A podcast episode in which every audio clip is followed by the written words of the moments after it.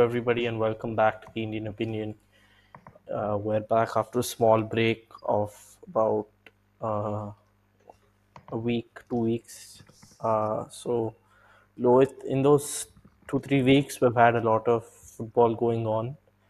Uh, we had a lot of uh, crazy games in the Premier League, especially. And then also the last week, we've had uh, the international games.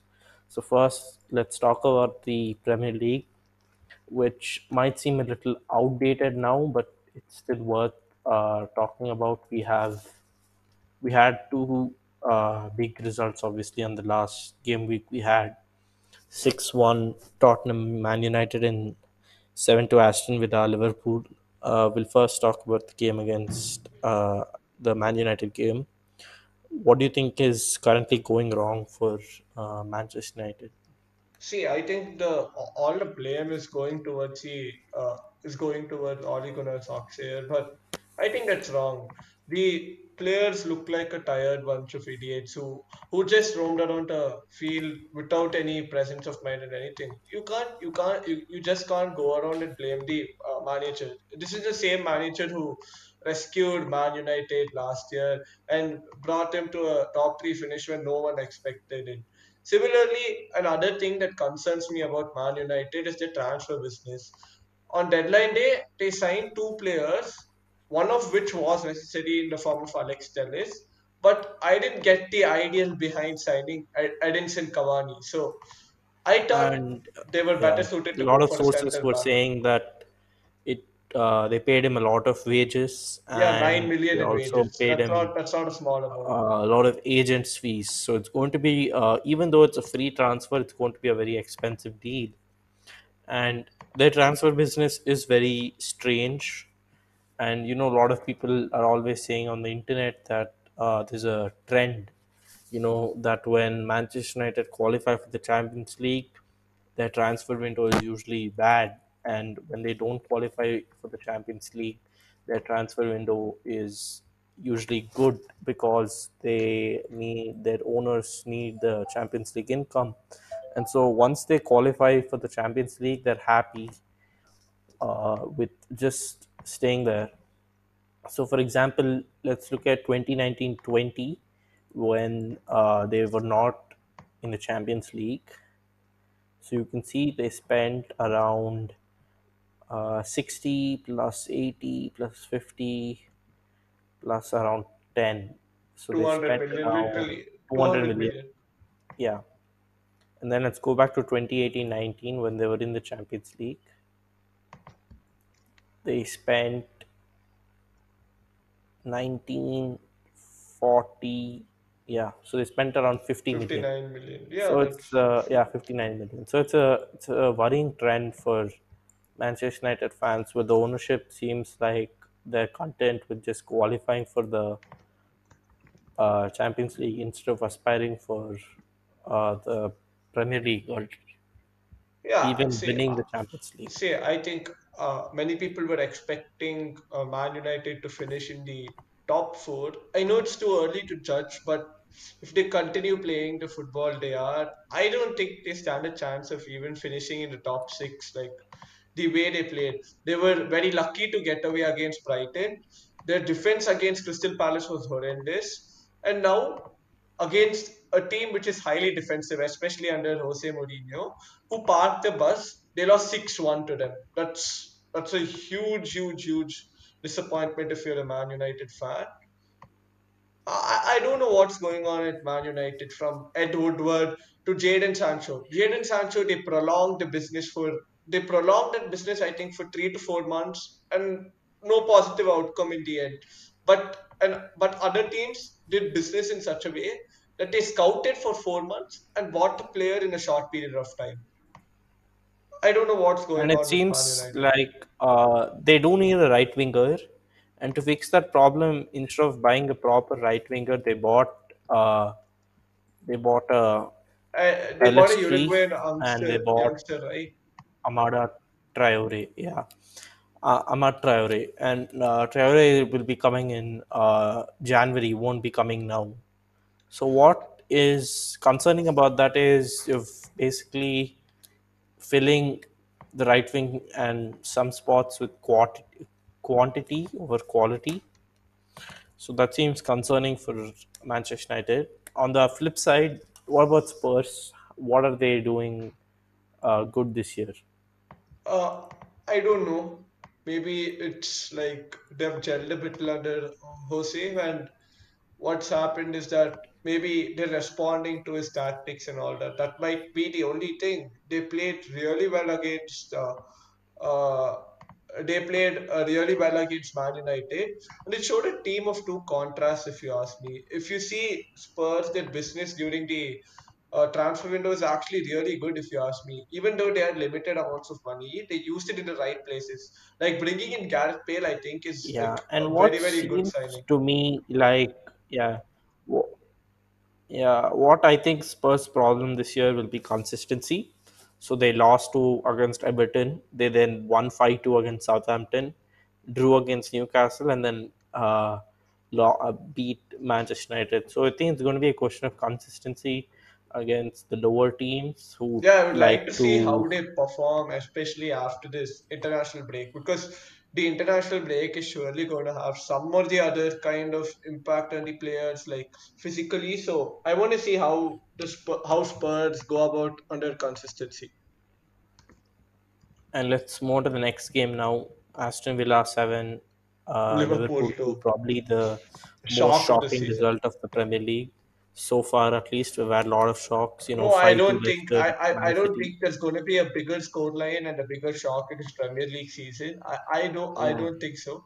I think Liverpool are a team who learn from their mistakes, but I don't think this will be repeated again by a team like Liverpool and a manager like Klopp. I don't think this is going to happen again. It was just an awful day in the office for Liverpool. The entire defense. I don't know what went wrong with Liverpool uh, on that day. Yeah, and what seems to be the a trend here we're seeing is uh, a few teams are catching up to the traditional Big Six. So the way I see it is we have the Big Six, and then we had Leicester and uh, Leicester last year, who sort of challenged them, and we had sort of Burnley and Southampton, who were partially there with Sheffield United. This Yeah, year, it seems year that Burnley and Sheffield United are not having the best seasons. Both of them are on zero points. And we also have Southampton, who are having sort of a mixed start to the season. So it seems in that gap we've had Everton, Aston Villa, and Leeds United come in See, I, I, I think try to I think challenge you top six. yeah I think you even need to include like West Ham and uh, Leicester because Yeah, uh I, I included Leicester, so yeah I'm West Ham are looking I, I yeah I'm thinking it's I'm not going to include West Ham because they lack consistency, but but I I think think but I Everton think and West Ham Villa. Yeah, but I think West Ham have started Villa have like the yeah squad depth, so I think it will mainly be Everton, Liverpool. Ah, sorry, Everton, Leicester, and Leeds were going to give some sort of uh, challenge to the top six this year. yeah but uh, uh, but I think uh, uh, but I think these people are uh, but West Ham are actually spending their money in the places which are required. If you see now, uh, they're bringing in uh, Said Benrahma from Brentford. He's like Yeah, the deal is supposed to go through today, but uh, I was seeing some reports that there were some issues with the medical and it's not official yet. So it, 95, not 95, 70% it's going to happen, but there is a big chance that it's not going to happen. It seems that there's a late uh, issue with the medical and there's also a late issue with his transfer fee. And so I don't know what's going to happen with him. But I think again, West Ham, it's it's going to be difficult for West Ham and Aston Villa to be competitive, especially after a few injuries. I mean, you see Aston Villa, for example, we see someone like Grealish get injured. Yeah, I think uh, exactly uh, to to like address that. That's exactly why they brought in Ross Barkley. I thought that was a really smart move from uh, Aston Villa and their manager. They're sh- they're shaping up to be a Mike Dean team, if I'm not wrong. Uh, and my, uh, this is exactly the way Mike Dean plays. But I think, as you told, it's too early to judge them. Especially they are Aston Villa in the end, and they don't have the squad depth. I don't know. It might have been a real. It was a really good game from Aston Villa against Liverpool, but can they maintain that consistency? Yeah, and also we're seeing a trend of high scoring and poor defenses. We've had Liverpool concede 11 goals in four matches. I think Uh, there was only United, one. I think there was only one clean sheet last week, right? Or two. I think yeah, Southampton kept one and Chelsea kept one. If I'm not wrong. yeah, yeah, two clean sheets in match week four. In match week three, uh, three clean sheets. In match week two, two clean sheets. And in match week one, around four. So uh, it's not that the that the clean sheets have gone down. It's like all it's a bit low, but the matches where there are no clean sheets, high scoring. There are high scoring games. So six one, seven two, 3 nil, 4 nil, 4 2, 3 1. And we can also see that Everton scored 12, uh, Aston Villa scored 11, Leicester scored 12. We've had around we've had around six teams, I think, who have scored more than 10 goals. And if you compare that to last year, I think only one team or two teams have scored more than 10 goals at this stage. So more goals, and that might be attributed to many factors. Has the level of defending gone down? Or the defenders I don't like, think the level of defending has gone down actually, but the main problem with Liverpool in that game was that I think they didn't analyze the Aston Villa team properly. Aston Villa are a counter-attacking side, like that's pretty obvious from, and especially against a high-quality team like Liverpool, who maintain most of the possession, they're going to counter-attack. And if you saw all the goals scored by Aston Villa, they were on the counter-attack. And you know that the defensive line of Liverpool is going to stand near the midline and pass pass around the ball. So if there's any chance that the strikers lose the ball, that's exactly what Aston Villa did. The defender got it, cleared it, Watkins got it, scored three goals, and got a made an hat trick. That's exactly what happened. And I thought it was poor tactics from Liverpool and Klopp, but they're a team who learn quickly. I, I still think Liverpool are title favourites, but it'll be close. yeah. And another thing we can. Yeah, I think uh, I think we have to like look into the Thomas Partey signing and like the yeah. uh, debuts And of we've had a lot of and all that. We've had a lot of uh, you know weird signings on deadline day. We had Thomas Partey come in, and uh, I think that was the biggest deal of deadline day. That was a really And good deal. yeah, and we also had some other deals like uh, uh what's his name Cavani uh, not good deal sorry uh Telles sorry I think Telles was a good deal for Manchester United Exactly. We had uh Uh, come Choupo-Moting, I think that was on deadline day, right? yeah And I think even uh, had Costa, Douglas Costa uh Theo Walcott going to Southampton. to Good deal. Southampton Good deal again. very good deal Ben Godfrey to Everton Yeah, Everton are doing some really, really good business. And I think they got in uh, the Norwegian goalkeeper also, right? Olsen, because Pickford's not performing yeah up to the current mark.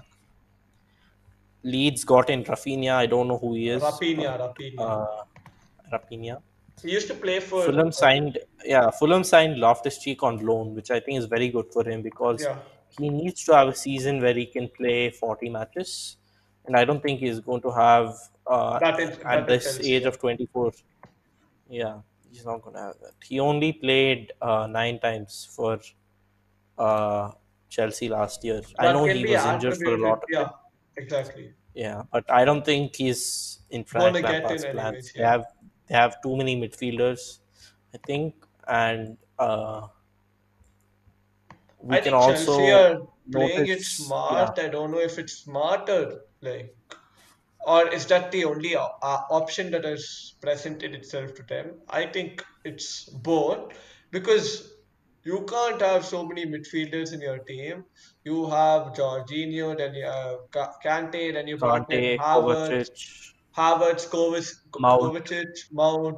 You have so many, and I I And they have a lot of yeah, they had a lot of midfielders like Bakayoko who they wanted to sell, but because of the high wages, they were only allowed to uh, loan them out. So yeah, they were not able to get money for those type of players. yeah like So lo- I think Chelsea that loaned out the most number of players in this transfer window in the Premier yeah, League. I think that's something that hurt Chelsea because I think they wanted to buy Declan Rice, Yeah, true. but to buy Declan Rice, they needed to sell players like Bakayoko I think I think the Declan Rice yeah, transfer is most likely going to happen in January unless Chelsea consider Marten de Roon instead of him. I think so. It will happen. and players like Pedro and Willian went from Chelsea, and considering the loans, which I think is very important for Chelsea, you have Batshuayi, Zappacosta, Ross Barkley, uh, Bakayoko. I think Victor Moses. So I think that they were expecting some money from those players and they didn't get it. And in fact, the only big money that Chelsea have made this year is from Morata, which was a deal they agreed last year, right? Yeah. So it's going to be tough for them to buy. It was always going to be tough for them to buy uh, Declan Rice. But now, if we move on to this weekend's upcoming games, Saturday is looking very interesting. We have Everton, Liverpool. Uh, we have Chelsea, Southampton, and we've had we've ha- we are having Man City, Arsenal. and uh, we're going to give our predictions on Everton Liverpool. Uh, let's do. Or do you want to do all of the matches? Let's just do all of the matches. I think. Okay, so we can preview all of the matches uh, shortly. But uh, just one more signing, which I thought was uh, very interesting, was let me just find his name.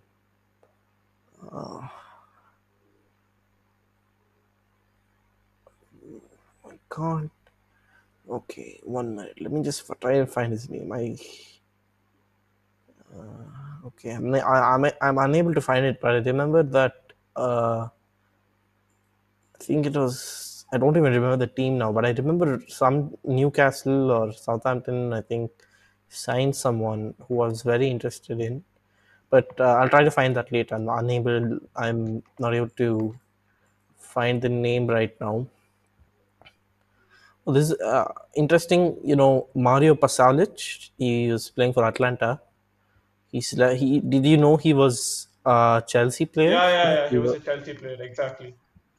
So you can see Chelsea's loan system has a lot of flaws. You know, players like him who were uh, regu- who are now regular Champions League players loaned out six years in a row, and then leaves for how much 13, 15 million. So not that big of. Yes, But I that's the problem with loans. It depends on their their form in the their form in that particular area. Are you talking about Avram Grant, West Brom? uh, no. Yeah, but see the thing with uh, the thing with the loans is that it depends on uh, each each player. Like uh, Yeah. see, And today, by the way, uh, today is the second deadline day, right? It's yeah, yeah, yeah, for the domestic uh, season, and the only signing I think anyone from the Premier League made is uh, Klein was signed by Crystal Palace Nathaniel Klein, right? free. Yeah, I don't think anyone else. No, even Uh, uh, even uh, uh, West Bromwich Albion signed Grant from uh, Huddersfield. That's a good signing, if you ask me. yeah. Oh yeah, this is the Joachim Andersen to Fulham. That's what that was the one I was talking about. That's that's also a He good signing. They uh, need defensive reinforcements they stuff. needed they needed a defender. They also uh, I I remember I watched uh, him play in League One last year against probably Juventus or some of the matches for Lyon. He was quite good, and uh, it was you know I think they let him go because he wasn't getting enough game time. But I think he uh, he's only twenty four, Joaquin so I think yeah Okay.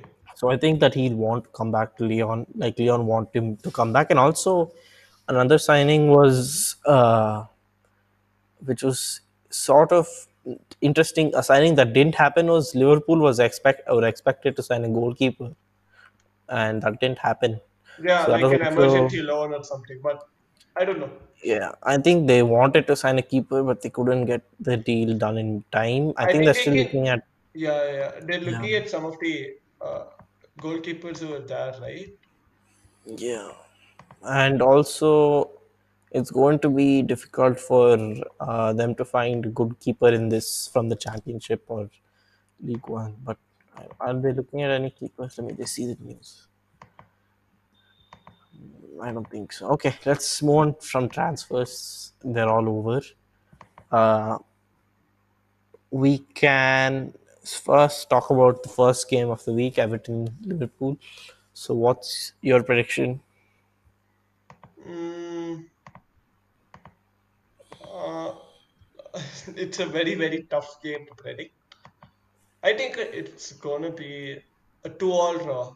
I don't think there's gonna be like a clear victor unless Everton go on and win it 2-1 or 3-1 or something because I don't think Liverpool's defense is gonna recover in time for this game. I think it's gonna maybe be uh, two mostly gonna be a two-all draw, but it might be a 2-1 win to Everton as well. okay i think it's going to be 3-1 liverpool Okay, Liverpool.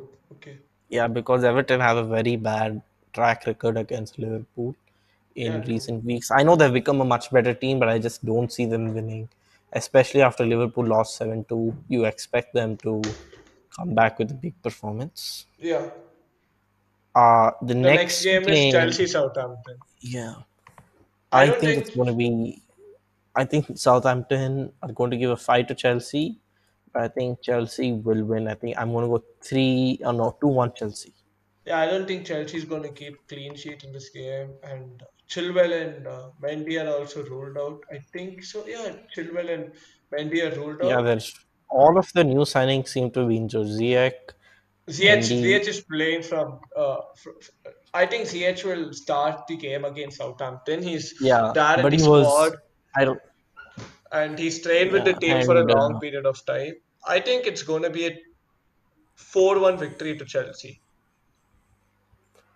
Okay. The next City game Arsenal, is very, very City. Arsenal, and I was originally going to predict like three one City or three two City, but after I got to know that De Bruyne is injured, I'm going to change my prediction. I'm going to go two one Arsenal Yeah, same. I think Arsenal will win this match.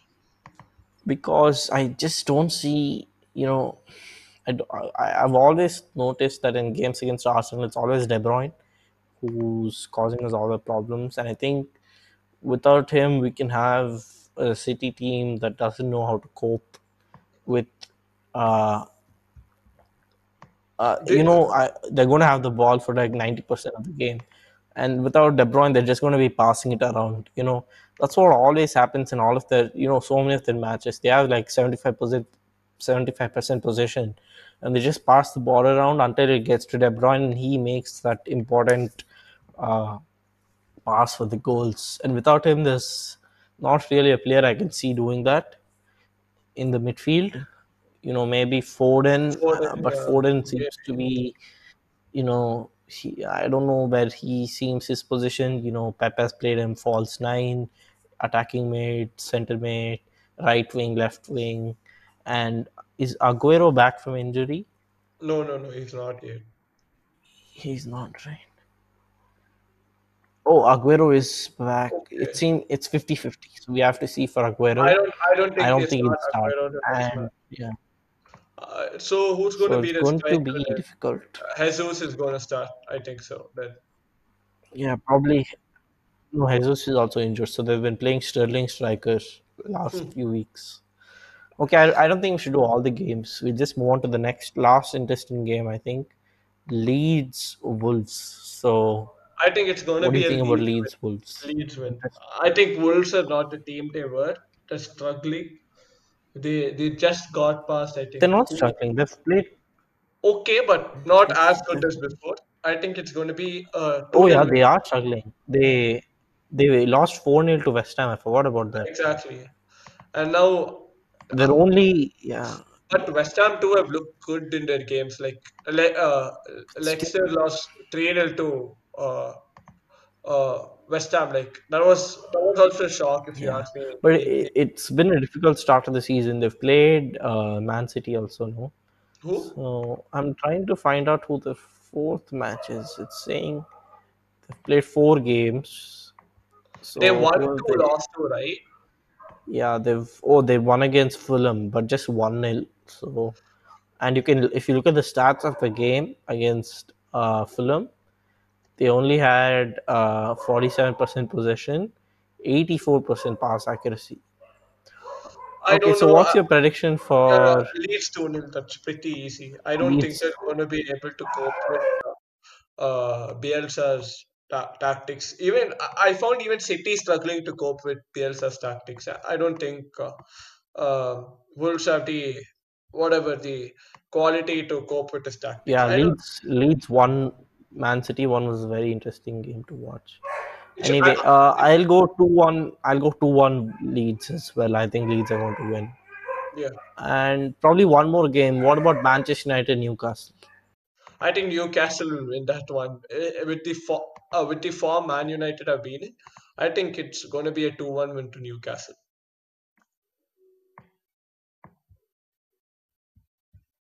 And I I don't know. I don't- do you think City are re- uh, Manchester United are really going to lose uh, so many games in a row?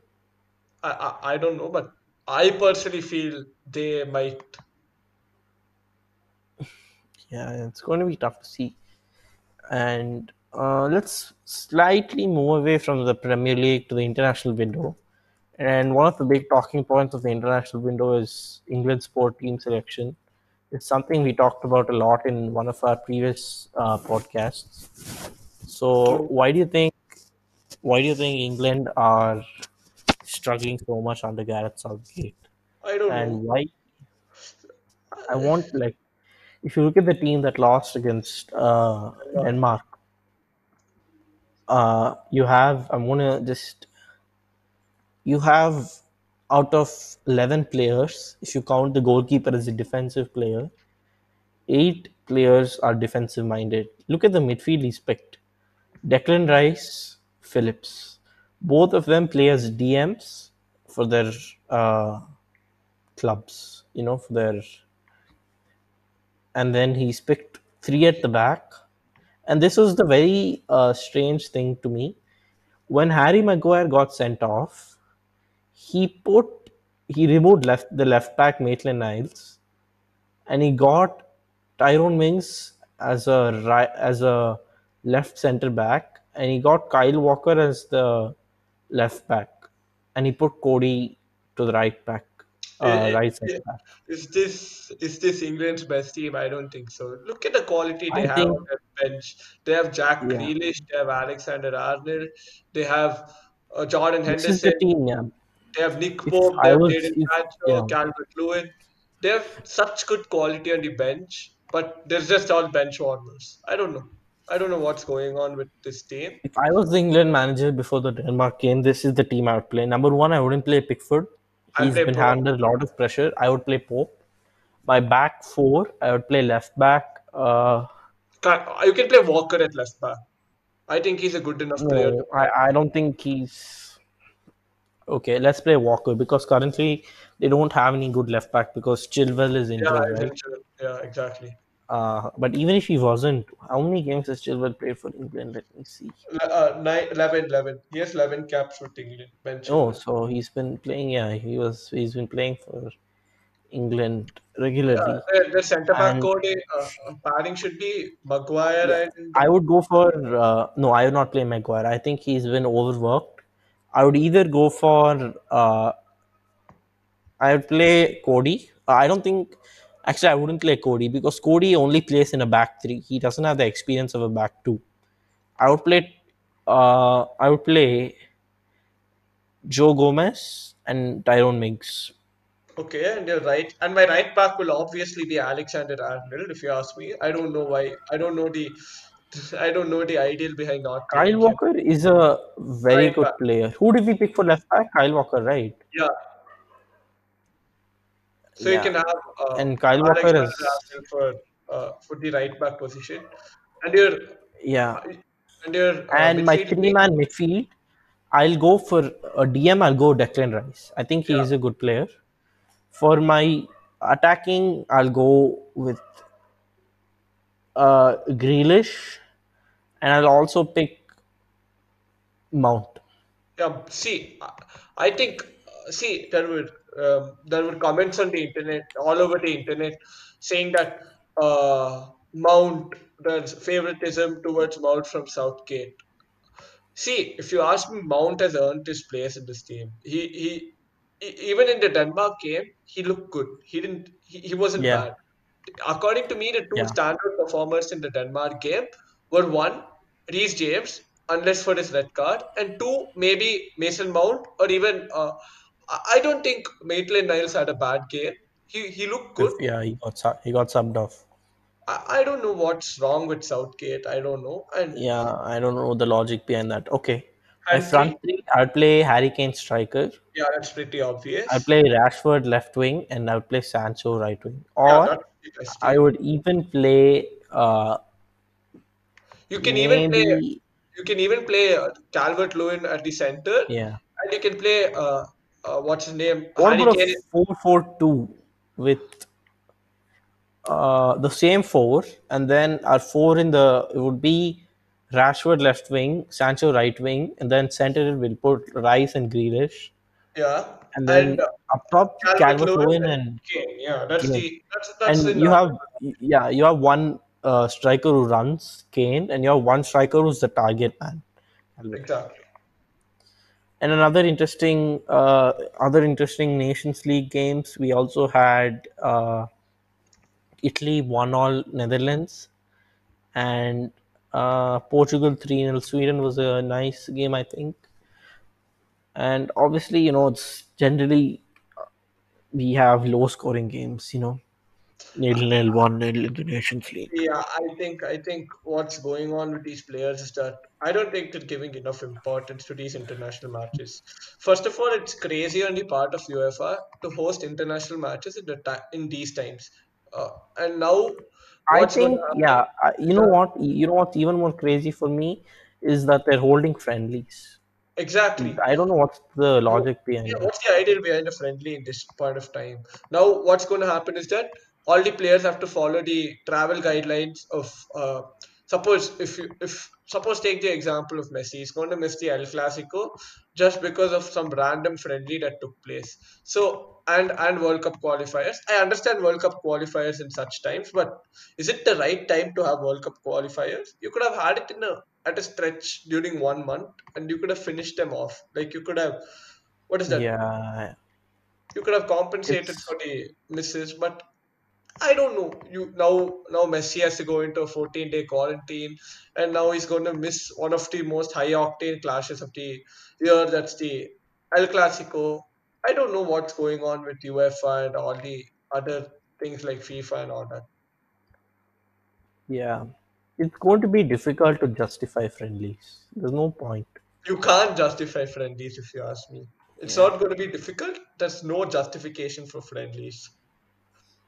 And and And let's look at the other league. Yeah, And I think the friendlies were between like Netherlands and Mexico. That's two. That's two separate, uh, whatever, two I separate yeah, and there was a friendly planned between uh, New Zealand and England, which got thankfully cancelled. Hmm. You know, I I don't. They just want to make money, I guess. But uh, and that too, the Netherlands Mexico. Uh, what do you say? Friendly. It happened in Netherlands, so Uh, Mexico and Mexico had to travel back to Mexico after that. yeah. If it if it happened in uh, you're introducing a non-European into Europe, you know. So I don't know. But a lot of Mexico players are already in Europe, Yeah, right? Like true, but the problem is that the Mexicans should again travel back to Mexico, right? That's exactly uh, Yeah. that's exactly the point because during the international break, these Mexicans would have oh, would have surely gathered at a camp or something in Mexico. They would have traveled to Netherlands, gone back to Mexico, and that's just going to increase travel time, COVID, uh, uh, COVID quarantine and stuff. I don't, I don't understand what they're trying to do. As you said, it might be just for the money. Yeah. Let's look at some of the other games from the other leagues. So when is the El Clasico? Uh, I think eh, Barca play one more match. Yeah, it's on 24th. Eight days to go for the El Clasico. Messi not featuring in it, I think so. I don't know. I what might be about the. Bundesliga? Any interesting matches there? No, I don't know. I think Bayern are still struggling. They played against Düren, which is a random team, and they just won 3 0. And Düren actually created a lot of chances in that game, and Bayern were lucky to get away. I don't know. I don't know what's going on with Bayern also. But uh, uh, Moting had like an amazing debut. He scored two goals, which is like a really good debut for me. But it was against an easy team. But Bayern don't look the Bayern look like a shadow of what they were last year. Who did uh, Düren right away in the DFB cup? Pokal. Yeah. They also uh, interesting game in the Bundesliga is uh, we have to see what Dortmund are like because you know transfer window is over. Sancho is there. Can they challenge uh, Bayern Munich after all these years? We have to see how they play. And then for Choupo-Moting, it's funny, you know, with a lot of memes. He has the best agent. He's gone from Stoke, where he got Who, relegated, his to agent? Mino PSG to Raiola, now right? Let me find out. Probably not Mino Raiola, I think. Let me just, I don't know, it might be some random agent. But anyway, you know, I think uh, there are some players like Choupo Moting who we think are not that good, but a lot of managers like. Another player like that is Giroud, for example. He You is know, good. Fra- he's the he's good. A lot of play- a lot of people don't like him, but Lampard likes him, and Didier Deschamps likes him. Similar players, you know, and uh, I think that's a good roundup of everything, right? Yeah, like Are there any interesting games in Ligue 1? I don't, I don't know. Ligue 1 is there. so. Let's see what Lyon do. They've kept Aouar. Let's uh, see what happens. Will we have an interesting Ligue 1? Syria seems to be a good league to watch this year, True. and obviously Ronaldo tested positive, so we'll see what Yeah. happens to Juventus. Uh, currently, how's the table in Serie A looking like? Inter Milan are looking decent as well under Conte, but will they give the challenge to Signings were good if you ask me. the? And they took Yeah, advantage of Real Madrid like wanting to buy Mbappe and stuff and saving money. I think I think it's going to be a crazy transfer window come uh, maybe January or in the summer transfer window for uh, Real Madrid. They have a lot of options in front of them like Camavinga, Haaland, Mbappe, etc. I don't. I think they're coming up with a mega plan for the future. I don't know. yeah, I think we, that's. I think that's a wrap up. Like we wrapped up everything. We went through everything. I think so, Siddharth. If I'm not wrong.